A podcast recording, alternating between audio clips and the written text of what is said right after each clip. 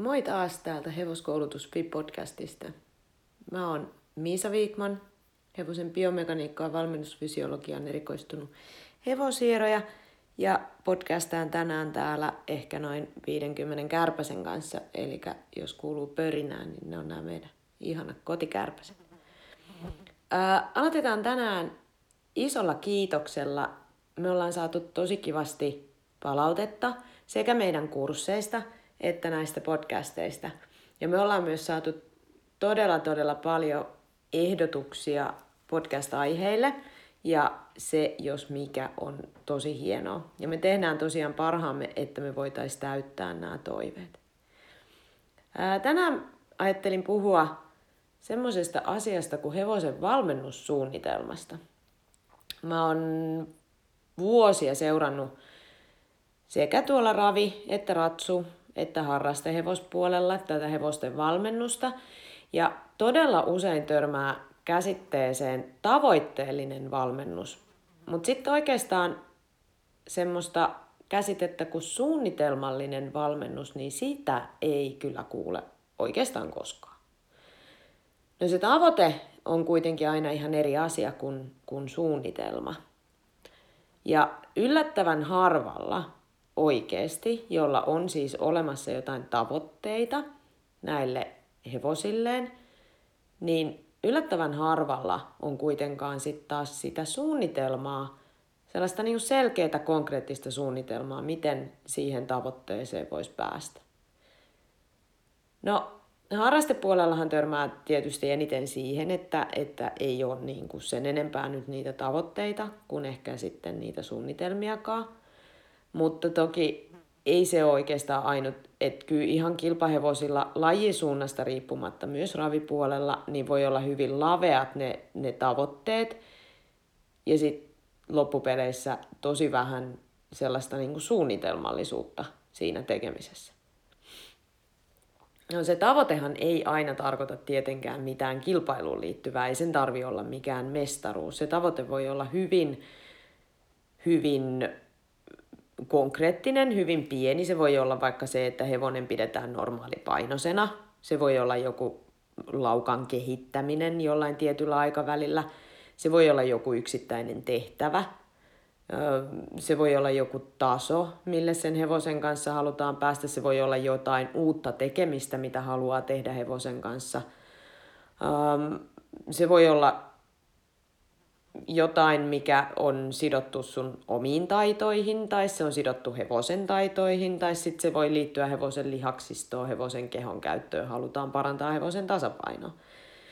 Eli, eli yksi erittäin hyvä tavoite, joka sopii kaikille hevosille, kaikille hevosille tässä maailmassa, niin on saavuttaa jokin kuntotaso – ja, ja sitten pysyä siinä sillä tietyllä kuntotasolla. Eli pitää se hevonen fyysisesti ja tietysti samalla henkisesti hyvässä kunnossa. Hevonenhan, hevosellahan se fyysinen ja psyykkinen kunto kävelee ihan täysin käsi kädessä. Ja se johtuu siitä, että hevosella on niin moninkertainen liikunnan tarve ihmiseen tai vaikka nyt koiraankin nähden, niin, niin ehkä senkin takia se fyysinen kuntotaso voisi olla hevosen kanssa ihan hyvä tavoite, vaikka, vaikka nyt sitten ei olisi kiinnostunut kilpailemisesta, mutta sehän sopii siis myös kilpahevosille, että pyritään johonkin tiettyyn kuntotasoon. No tietysti silloin kun tehdään jotain suunnitelmaa, niin sillä suunnitelmallahan on olemassa jokin tavoite. Eli johonkinhan tietysti pyritään. Ja jos se tavoite on vaikka nyt se hevosen kunnon kohottaminen tai terveysliikunnan lisääminen, niin ennen sitä suunnitelman tekemistä niin tulee perehtyä siihen, että mitä tehdään, miksi tehdään ja miten tehdään. Eli asetetaan nyt sitten ensin kuitenkin se tavoite. Jos se tavoite nyt olisi vaikkapa se, että hevonen pystyisi hölkkäämään puoli tuntia kolme kertaa viikossa ilman, että sen syke nousee kauhean korkeaksi ja että se käyttäisi kroppansa oikein, niin sitten tietysti pitää tarkistella niitä liitännäisiä, mikä siihen asiaan liittyy, mikä edesauttaa tai vaikeuttaa sitä, että hevonen ei pystyisi juokseen tai hölkkäämään, ja millä se sitten pystyy kehittämään sitä hölkkäystä. Ja ruokintahan on ihan ensimmäinen asia, mihin tietysti silloin puututaan. Ähm, äh, ensimmäinen asia, mitä, mitä kannattaa tehdä, niin on ottaa heinästä analyysi kivennäisanalyysillä. Ja tämä siksi, että sillä saa enemmän tuloksia, että yrittää ruokkia sitä hevosta mahdollisimman optimaalisesti siihen tietoon perustuen, eikä vaan heittele sille summamutikassa eri pusseista tavaraa. Ähm, miksi? No, jos me ajatellaan nyt sellaista asiaa, vaikka lihaksen supistuminen, niin sehän on tietynlaisia sähköimpulsseja hevosen kehossa. Ja sitten nämä sähköimpulssit syntyäkseen vaatii tietynlaisia kemiallisia reaktioita, mikä syntyy niistä aineista, mitä se hevonen syö. Eli kalsiumia, fosforia, kaikkia näitä tarvitaan siihen, että se hevonen saa supistettua sen lihaksia, siihen, että se pystyy rakentamaan sitä sen kroppaa, kehittämään sitä kuntoa. Eli, eli kaikilla välittäjäaineilla, mineraaleilla, hivenaineilla, energialla, kaikella sillä on oikeasti olemassa oleva merkitys, että se hevonen pystyisi toimimaan mahdollisimman optimaalisesti. Ja silloin kun se ruokinta perustuu jonkinnäköiseen tietoon, tiedetään nyt edes vähän sinne päin, että mitä se hevonen niin kuin oikeasti sinne suuhunsa pistää, Ajatellaan nyt kuitenkin, että hevonen syö sen tuhat kiloa heinää suunnilleen vuodessa, iso Suomen hevonen, niin, niin sillä on jo aika iso merkitys sillä tuhannella kilolla verrattuna siihen, että, että sitten me syötetään sille pari grammaa jotain ihmeainetta päivässä, niin se, se vuositason määrät, mitä se syö siinä heinässä, niin sillä on oikeasti kyllä aika iso merkitys. Eli se ruokinnan on vain yksinkertaisesti oltava kunnossa, jos sen hevosen keho halutaan oikeasti, jos sitä kehoa halutaan kehittää. Ja ei, sit ei pysty kukaan silmämääräisesti sanomaan, että millainen kalsium-fosforisuhde jossain heinässä on analysoimatta sitä. Eli, eli heinäanalyysi on, on tässä suunnitelmassa nyt numerolla yksi, ja sen jälkeen sen heinäanalyysin pohjalta tehdyllä ruokintasuunnitelmalla, niin se on nyt sitten niin kuin tässä suunnitelmassa numerolla kaksi. No sitten jos me, meidän tavoitteena nyt olisi vaikka se hevosen kunnon kehittäminen tai laukan kehittäminen tai mikä se nyt sitten onkaan, niin meidän pitää ensin selvittää, että mikä on se hevosen nykyinen kuntotaso, perustaso, mistä lähdetään liikkeelle, että me voidaan asettaa jonkinnäköinen realistinen ähm, haave, tavoite, mihin me halutaan sitten päästä. No se voi tehdä esimerkiksi tällaisella kävelytestillä, eli siihen tarvitaan kello, jossa on, on mielellään GPS, semmoinen, joka mittaa aikaa, matkaa, vauhtia. Niitä on erilaisia sovelluksia puhelimissakin, millä pystyy sitten testaamaan, että millaista vauhtia hevonen kävelee, millaista vauhtia hevonen juoksee. Se on ihan sama, mitä askellajia mennään. Pitää vähän perehtyä siihen, että että tietää vähän, että missä kohtaa pitää heristää korvia, että missä on ne kulminaatiokohdat, mitä halutaan sitten siirtää eteenpäin. Ja silloin kun hevosen kuntoa lähdetään testaamaan, niin sit pitää muistaa, että se kannattaa tehdä mahdollisimman usein, eli ottaa niin kuin viikon ainakin ja testaa eri päivinä sitä kuntoa, koska ihan semmoiset ajat kuin kellonajat tai semmoiset kuin kellonajat tai tai, tai ruokailut vaikuttaa siihen, että minkälaisia tuloksia se hevonen antaa ihan samalla lailla kuin ihmisillä, että jos sä lähdet huonosti nukutun yön jälkeen tai heti aterian jälkeen juokseen kuupperia, niin todennäköisesti saa vähän erilaisen tuloksen kuin se, että sä lähtisit vaikka aamupäivällä tunti aamupalan jälkeen virkeänä juokseen sitä kuupperia.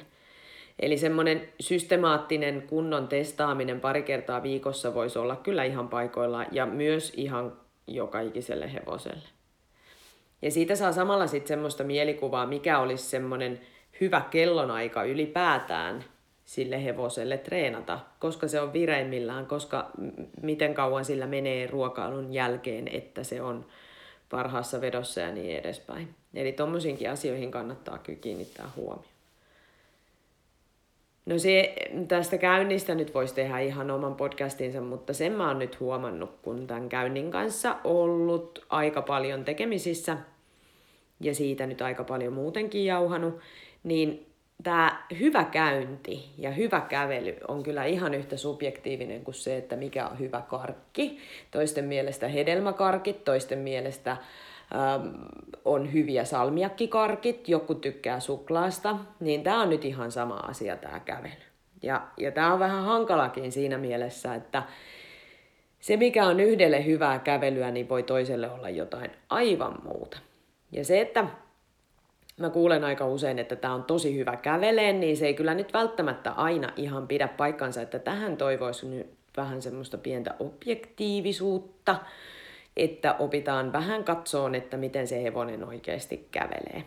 Koska tota, aika usein ne hyvät kävelijät, niin ne menee semmoista passikäyntiä, tai sitten ne vähän lonnii, tai, tai sitten ne menee sellaista kipikitössöntöötä, ne voi olla hermostuneita, ne voi, ne voi olla vetämättömiä ja niin edespäin.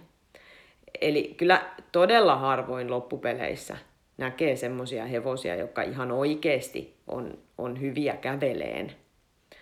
Ja, ja se, että jos, jos hevonen, sanotaan, että hevonen on tosi hyvä käveleen, mutta se on tosi lihasköyhä, niin, niin nämä kaksihan ei mitenkään päin oikein kuulu toisiinsa, että se menee vähän siihen samaan kun mä kävelisin fyssarille ja tällä mun 55 kilon keholla sanoisin, että mä nostan 200 penkistä, niin se fyssari näkee kyllä ihan kilometrin päähän, että mun käsivarsilla ei nosteta edes sitä 50 kiloa. Niin, niin, niin tämä on nyt vähän sama asia, että jos hevonen on lihasköyhä, niin se ei kyllä kävele hyvin. Ja se on ihan ikävä tosiasia, koska hevonen tarvii siihen kävelemiseen lihaksia. Hyvä käynti on siis sellaista nelitahtista ja se on nimenomaan tasatahtista. Eli se hevonen kävelee oikeasti sitä samaa tahtia ihan alusta loppuun asti. Sanotaan, että me otetaan vaikka kilometrin matka, niin se hevonen ei kävele niin kuin potkukelkka, että mä joudun aina välillä painaan sitä vähän pohkeilla ja sitten se kiihdyttää ja sitten se rupeaa taas vähän hidastaa. Ja sitten taas painetaan ja taas mennään vähän aikaa ja sitten se rupeaa taas hidastaa. Se on niin kuin potkukelkka. Eli kyllä sen pitää ihan itse kävellä sitä tasatahtia sen kilometrin matkan. Kilometrin matka on itse asiassa aika hyvä mittari siihen, ylipäätään siihen kävelyn testaamiseen. Suomen hevosellahan siis tavoitekäyntiaika on yli 6 kilometriä tunnissa. Mä tiedän todella vähän hevosia, jotka kävelee oikeasti rentoa käyntiä, nelitahtista, rentoa, vetävää käyntiä 6 kilometriä tunnissa, niitä on todella vähän. Ja tota niin, tähän mennessä, mitä me nyt ollaan niin kuin mittailtu ja kellotettu näitä käyntejä, niin kyllä se yleisin keskivertohevosen käyntiaika on semmoinen neljästä puolesta viiteen ja puoleen kilometriin tunnissa. Eli, eli siitä on vielä aika paljon matkaa siihen kuuteen kilometriin tunnissa ja se vaatii oikeasti vähän työtä ja se ei tule sille hevoselle kuukaudessa.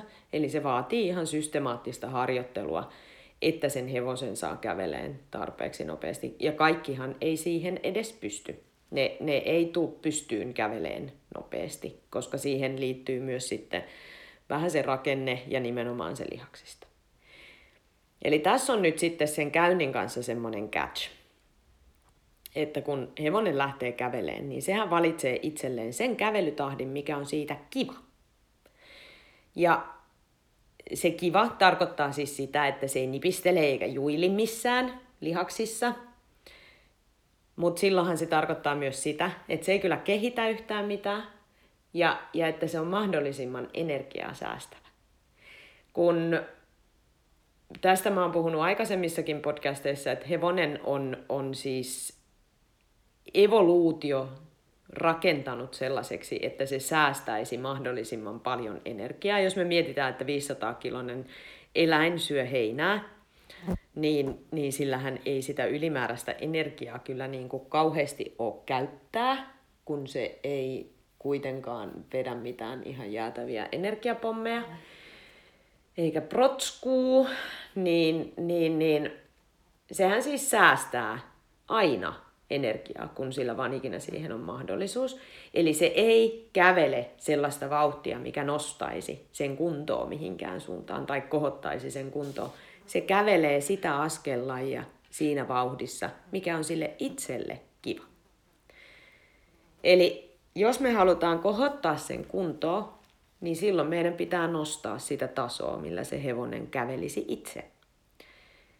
Ja jos nyt ajatellaan, että siitä, siis siitähän on valtavasti terveyshyötyä, jos me jaksetaan kävellä se hevosen kanssa 20 kilometriä päivässä. Siitä on niin kuin hirvittävä määrä terveyshyötyä. Mä en missään nimessä kiellä sitä, että siitä ei olisi niin kuin hyötyä. Mutta jos me halutaan sen kuntoon kohottaa, niin siinä kohtaa meidän pitää kävellä vähintään se kilometri, puoli kilometriä tunnissa nopeampaa, mitä se kävelisi siinä niin kuin omalla mukavuusalueella. Eli meidän pitää vaatia siltä hitusen enemmän, mitä se itse meille tarjoaa, jos me halutaan, että se kehittäisi johonkin suuntaan. Ja jos joku sanoo, että siitä käytityöskentelystä ei ole hyötyä, tai me tehdään sitä tosi paljon, mutta sillä hevosella ei kehity lihakset, eikä kunto, niin silloin siinä ketjussa on yksinkertaisesti joku virhe. Eli, eli silloin jotain siinä harjoittelussa tehdään väärin, että se ei kehitä Lihaksistolliset muutokset tulisi näkyä hevosessa jo kuukaudessa. Usein näkyy jopa vähän nopeammin. Muistakaa, että jänteet ja nivelet vastaa kaikista hitaimmin aina valmennukseen. Lihakset vastaa ensimmäisenä. Ja jänteet ja nivelet on ne, jotka sitten, jos ne menee rikki, niin on pikkusen haastavia hoitaa. Eli, eli siis lihaksiston kehitys ei kulje samassa suhteessa jänteiden ja nivelien kanssa. Mutta siis jos niitä lihaksistollisia muutoksia ei sitten näy siinä kuukaudessa, niin silloin kannattaa tarkistaa joku ketjun osa-alue. Joko se ei saa tarpeeksi proteiinia tai sitten se ei ole tarpeeksi kuntoa kohottavaa, se harjoittelu, mitä sillä hevosella tehdään. No, nyt meillä on sitten se asetettu tavoite, me ollaan suunniteltu sille hevoselle optimaalinen ruokinta, joka vastaa sen hevosen kulutusta. Ja sitten me ollaan testattu sen kunto. Eli seuraavaksi me sitten ruvetaan palotteleen osiin se, että missä ajassa me halutaan saavuttaa se tavoite ja kuinka paljon se vaatii hevosen keholta, että se voi saavuttaa sen tavoitteen. No raviurheilussa käsitellään tosi paljon hevosten kuntokausia, ja mä itse käsittelen ne aika tarkkaan siellä ylipainoisen hevosen laihdutuskurssilla, hevoskoulutusvisivuilla, missä käsitellään muun muassa sitä, että missä ajassa hevosten eri kudokset kehittyy ja mitä sillä valmennuksella niin kuin ylipäätään tavoitellaan. Mutta sitten tuolla ratsupuolella, niin mä en kyllä hirveästi ole törmännyt tähän kuntokausiajatteluun. Ja sen huomaa siinä, että kun nuorta hevosta aletaan ratsuttaa, niin siinä kyllä viimeistään törmää siihen, että meillä ei ole ihan loppuun asti sitä valmennusfysiologiaa niin kuin sinne ratsupuolelle viety. Briteissä, brittien valmennusfysiologiaan, ratsun valmennusfysiologiaan, niin siinä on aika lailla samat perusteet kuin, kuin raviurheilussa. Toki siinä keskitytään merkittävästi enemmän tuohon aerobiseen valmennukseen, mutta, mutta tota, mä pidän sitä tosi mielenkiintoisena, että tuolla Briteissä niin sitä pidetään ihan peruskaurana, että, että nuoren hevosen peruskuntokausi on vähintään 12 viikkoa, eli kolme kuukautta.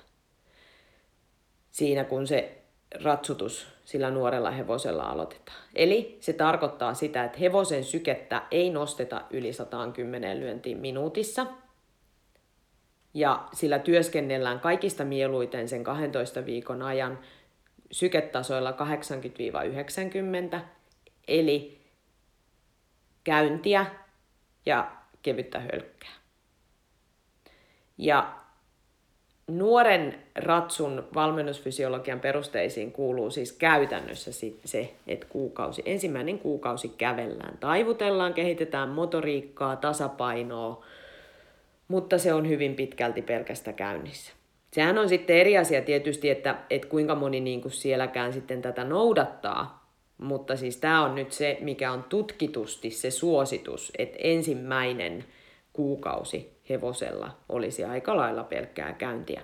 Toisen kuukauden aikana ruvetaan sitten lisäämään siihen sitä hölkkää, mutta laukkaharjoitukset tulee intervallina mukaan vasta siellä viikolla 12. Eli, eli tota, ensimmäinen kolme kuukautta niin mennään siellä matalalla syketasolla, annetaan sen hevosen kehon kehittyä sitä tahtia, kun sen kuuluu. Valmennuksen perusteet on siis se, hevosta valmennetaan sitä varten, että me kehitetään sen hiusverisuoniverkosto. Ja missä hevosella on kaikista heikoimpi, heikoimmat verisuonitukset, niin on jänteet ja nivelet. Mikä hevosella sanoo ensimmäisenä yleensä box ja pum, on ne jänteet ja nivelet. Ja niihin tulee kaikista helpoiten sitten sellaista niin kuin korjaamatonta mikrovaurioa.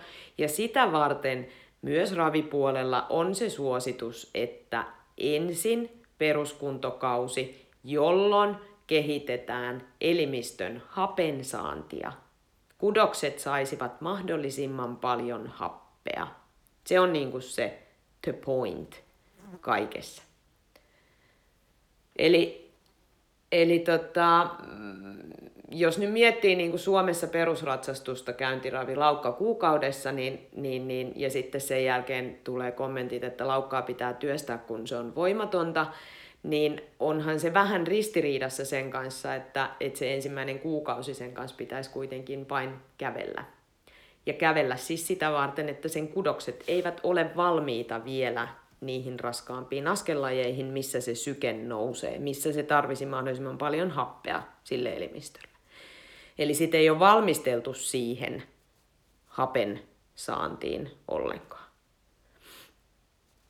No, kyllä mä nyt sen ymmärrän, että Suomessakin on tosi kallista ratsuttaa hevosta 12 viikkoa, että et, ei, ei se, niin kuin, se on vähän hankala yhtälö niin kuin kaike, kaikesta näkökan, kaikilta näkökannoilta, mutta kyllä silti ravihevosillekin niin aika lailla se peruskuntokausi 12 viikkoa tehdään silloin, kun niitä ruvetaan valmentaan, ennen kuin niillä lähdetään sitten niin kuin kovempaa ajaa, niin, niin se on omituista, että se ei ole sitten tonne, tonne ratsupuolelle tullut ja kyllähän se ravihevosenkin valmentaminen kuitenkin maksaa. Eli, eli nyt sitten kun sitä suunnitelmaa tehdään, niin, niin tämä mitä, miten ja miksi ja erityisesti kuinka paljon. Eli urheiluvammojen riskiähän niissä yritetään välttää. Siis sehän niin on kaiken pointti, että kun urheillaan, niin me halutaan siitä jonkinnäköistä terveyshyötyä. Me halutaan kohottaa kuntoa, että siitä olisi terveydellisesti jotain hyötyä. Ja mitä kovempaa ja korkeammalta me mennään, sen suurempi riski on aina siihen loukkaantumiseen. Ja tämähän on niin kuin joka syksyinen juttu, että ihmiset ilmoittaa itsensä kaikkiin bodipumppeihin ja tällaisiin. Ja sitten ne vetää niin kuin intopinkeenä ensimmäisen kuukauden aikana itsensä ihan hajalle ja sitten loppuu into ja mielenkiinto ja, ja kaikki muukin, kun on vaan kipeä eikä pääse oikein käveleen, kun on pitänyt niin jumpata, niin ihmiset saa mun puolesta tehdä itselleen niin, jos ne haluaa, mutta kun hevoset on tässä vähän huonoja, että sitten kun ne vetää niin kuin itsensä siitä kovasta reenistä vähän jumiin, niin etenkin nuorilla hevosilla, niin, niin niiden seuraukset voi olla aika pitkäkestoiset. Että ne keksii kyllä niin, se on niin älyttömän nopeasti, miten ne keksii, että, miten ne liikkuisi niin kuin mahdollisimman väärin sen jälkeen, niin sitten niitä joutuu korjaamaan aika kauan. No, tietoahan siis saa näistä asioista todella paljon, ja kuten sanoin, niin siellä hevoskoulutussivuilla ylipainoisen hevosen laidutus verkkokurssilla, niin siellä mä syvennyn, ja siellä on valmiiksi pureskeltuna nyt nämä peruskuntokausien rakentamiset ja ylipäätään semmoinen liikuntasuunnitelman tekeminen, ja vaikka se kurssi nyt on siis laihdutuksen näkökulmasta, niin mä edelleen suosittelen sitä kaikille harrastajille, koska siellä on oikeasti paljon sellaista tietoa, joka jokaisen hevosen omistajan tulisi hallita nimenomaan hevosen ruokinnasta ja hevosen liikunnasta, aineenvaihdunnasta ja kehon toiminnasta. Ja ne on, ne on nimenomaan tutkittua tietoa, eli siellä ei ole mitään mutuja eikä muitakaan, vaan siis tutkittua tietoa, miten hevosen aineenvaihdunta toimii missäkin työskentelyssä. Eli nyt meillä on se tavoite, meillä on ruokinta, meillä on se kuntotason testaaminen ja sen pohjalta rakennettu suunnitelma siihen hevosen liikuntaan. Ja jos me nyt otetaan vaikka aikajänteeksi kolme kuukautta, mikä on kehollisille muutoksille loppupeleissä aika lyhyt aika, niin sitten me ruvetaan pilkkoon sitä kolme kuukautta ensin kuukausiin, mikä on tavoite jokaiselle kuukaudelle ja miten siihen tavoitteeseen voisi päästä. Sen jälkeen me ruvetaan pilkkoon se tavoite, kuukauden tavoite viikoille ja, ja tehdä vähän semmoista karkeata viikkosuunnitelmaa, montako kilometriä pitäisi viikossa liikkua, montako minuuttia olisi niin kuin harjoitteluaika. Ja sitten sen jälkeen ruvetaan pilkkoon sitä viikkosuunnitelmaa kalenterin kanssa, sovitetaan niiden omien aikataulujen kanssa sitten niin kuin tämmöistä viikossa olevaa harjoitussuunnitelmaa. Ja sitten kun tätä viikkosuunnitelmaa tehdään, niin siinä pitää huomioida se, että, että siellä tulee olla se sitä palauttavaa treeniä. Sitten siellä pitää olla vapaa-päiviä, etenkin jos on raskaita treenejä, koska hevonenhan palautuu ainoastaan levossa. Hevosta ei voi puustata proteiinipatukoilla, vaan se tarvii sitten raskaan treenin jälkeen ihan oikeasti lepoa mikä ei tarkoita sitä, että se nukkuu karsinassa koko päivän, vaan siis se tarvii niin kuin palauttavaa treeniä. Ja sitten jos me halutaan pitää se hevosen kroppa kokonaisvaltaisesti kunnossa, niin me tarvitaan monipuolista treeniä. Eli siellä pitäisi olla vähän taivuttavaa, motoriikkaa kehittävää, tasapainoa kehittävää, siellä pitäisi olla vähän venyttävää, palauttavaa, voimatreeniä ja niin edespäin. Eli siinä kun tätä rupeaa rakentaa, niin huomaa loppupeleissä, että kuinka paljon me niin kun tehdään hevosilla aika monotonisesti hyvin yksipuolista työtä. Eli, eli jos me halutaan rakentaa siitä kalenterista ja siitä hevosen valmennussuunnitelmasta mahdollisimman monipuolinen, niin kyllä siitä yhtäkkiä rupeekin viikossa loppuun niin kuin päivät, kun meinaa, niin kuin, että voisi vähän tehdä jalkareeniä ja vähän tehdä selkäreeniä. No hevosilla se on vähän vaikeampaa kuin ihmisillä. Me tehdään niillä aina hyvin kokonaisvaltaista reeniä, mutta siis kuitenkin se on, se on yllättävän yksipuolista sitten kumminkin yleensä, mitä me päädytään niiden hevosten kanssa tekemään. No oikeassa elämässähän me ei voida sitten tietysti suunnitella ihan kaikkea alusta loppuun. Ja sitten kun me ollaan tehty se suunnitelma A, niin seuraavana päivänä meidän työvuorot he vaihtaakin paikkaa ja sitten me aloitetaan kokonaan alusta. Eli sitä varten kannattaa tehdä se suunnitelma, ensinnäkin asettaa se tavoite mahdollisimman kauas, että se on oikeasti realistinen ja se antaa tilaa myös sille elämiselle, että jos tulee jotain elämänmuutoksia, niin se ei ole katastrofi, vaan me pystytään vähän puljaan niitä omia aikatauluja. Ja sitten tietysti niin kuin tehdään siitä sillä tavalla realistinen siitä, siitä suunnitelmasta, että me ei podeta heti huonoa omaa tuntoa, jos näyttää siltä, että me ei pystytä sitä niin kuin toteuttaa. Ja jos siihen tulee muutoksia niihin aikatauluihin, vaikka sairastuu viikoksi, niin sitten siirtää sitä tavoitetta sen viikon eteenpäin, eikä lähde puskeen niskahiessä ei siitäkään ole. Siis varsinkin jos puhutaan, niin kuin, että tämän pitäisi olla niin kuin harrastus ja tämän pitäisi olla, olla niin kuin omaksi iloksi tehtyä toimintaa, niin eihän se ole kauhean kivaa, jos sitä tekee verenmaku suussa. Eli, eli tarkoitus siinä niin kuin suunnitelmassa ei ole nimenomaan se, että me nyt niin kuin systemaattisesti, järjestelmällisesti elämme orjallisesti ja teemme niin kuin tälleen, vaan, vaan se antaa meille niin kuin tietynlaiset raamit, että ne hevoset, että et sit me ei olla silleen maanantaina, että no mitähän mä nyt tänään tekisin, mä en oikein nyt niin kuin keksi, vaan että meillä on niin kuin joku runko, mihin, minkä pohjalta me lähdetään lähdetään rakentamaan. Se helpottaa ihan uskomattoman paljon, kun kalenterissa on, että no tänään on vaikkapa nyt sitten äh, jalkareeniä, eli, eli tehdään vaikka puomityöskentelyä. Niin se, se, se helpottaa, kun, kun se on valmiiksi jo jotenkin suunnitelmallisesti laitettu. Siinä on joku jutun juoni, miksi me oikeasti tätä tehdään.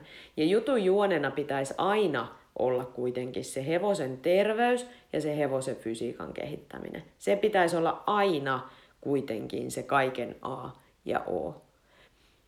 Kaikki mitä me halutaan itselle on, on sitten niin kuin vaan plussaa, mutta, mutta tota, hevonen pitäisi olla aina se ensisijainen. Ja, ja sitten se, että et kyllähän niin kuin siitä hommasta pitää oikeasti nauttia sekä ihminen että hevonen. Ja siksi kans siihenkin se suunnitelmallisuus auttaa, että et jos osaa tehdä semmoisen niin tarpeeksi eläväisen suunnitelman, minkä kanssa pystyy niin kuin puljaamaan, että no mun pitääkin maanantaina viedä lapsi harrastuksiin, niin maanantaina voi tehdä jotain vaikka vaan maasta käsin ja tiistaina voi lähteä sitten pitkälle maastolenkille, kun on vaikka vapaa-päivä. Eli, eli, eli ei tee niin orjallista minuuttisuunnitelmaa itselleen, että sitten vaan ahdistuu, vaan tekee viikkosuunnitelman, mitä pystyy vähän kierrättämään ja minkä kanssa pystyy sitten niin kuin sumpliin, mutta se kokonaisrunko pysyisi samana. Eli se tavoite ja se päämäärä ja se, miten niin kuin sitä päämäärää kohden työskennellään, niin se pysyisi niin kuin suht samana. Ää, no, tästä siis suunnitelmasta hyötyy ihan takuu varmalla, varmasti kaikki hevoset ja jokainen tekee tietysti siitä suunnitelmastaan vähän oman näköisen.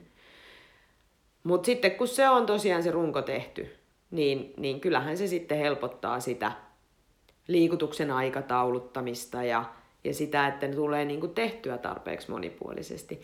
Ja mä vannon, että takuulla saa apua ammattilaisilta, on ne sitten valmentajia, on ne sitten ähm, hieroja, fyssareita ja niin edespäin. Ja ehdottomasti suosittelen, että joku kehonhuoltaja käy sen hevosen läpi ennen kuin alkaa tekemään sitä suunnitelmaa ja antaa palautteen siitä hevosen kehosta – vasen puoli vähän heikompi, oikea vähän vahvempi, ää, säästää ehkä mahdollisesti oikeeta takajalkaa, eikä käytä sitä ihan kunnolla. Sen pohjalta lähtee rakentamaan. Eli se tarvii niin kuin tällaista ja tällaista jumppaa, että se lähtee kehittämään sitten sitä tasapainoa ja niin edespäin. Eli hyödyntäkää ammattilaisia tässä asiassa. Meinasin sanoa aikuisia, mutta mä toivon, että ne ammattilaiset on aikuisia. No, sieltä hevoskoulutus.fi-sivuilta, ylipainoisen hevosen laihdutus, niin sieltä sä saat tosiaan tarkemmat ohjeet sen liikuntasuunnitelman tekemiseen. Siellä on tarkemmat ohjeet siellä kurssilla myös hevosen kunnon testaamiseen. Siellä on lomakkeet, systeemit sitä varten. Ja, ja tota, kannattaa katsoa sieltä hevoskoulutusfi-kaupan puolelta, niin siellä on myös semmoinen harjoituspäiväkirja, joka on nyt kehitetty nimenomaan juuri tähän tarkoitukseen mun omille asiakkailleni. Eli suunnittele, toteuta ja seuraa. Eli hevosen fyysisen kehityksen ja terveyden seuraamiseen. No, tämä oli Hevoskoulutusfi podcast. Minä olen Miisa Viikman ja mä toivotan sulle nyt paljon tsemppiä tähän hevosen uuden lukukauden ja lukujärjestyksen suunnittelu. Palataan taas. Moikka!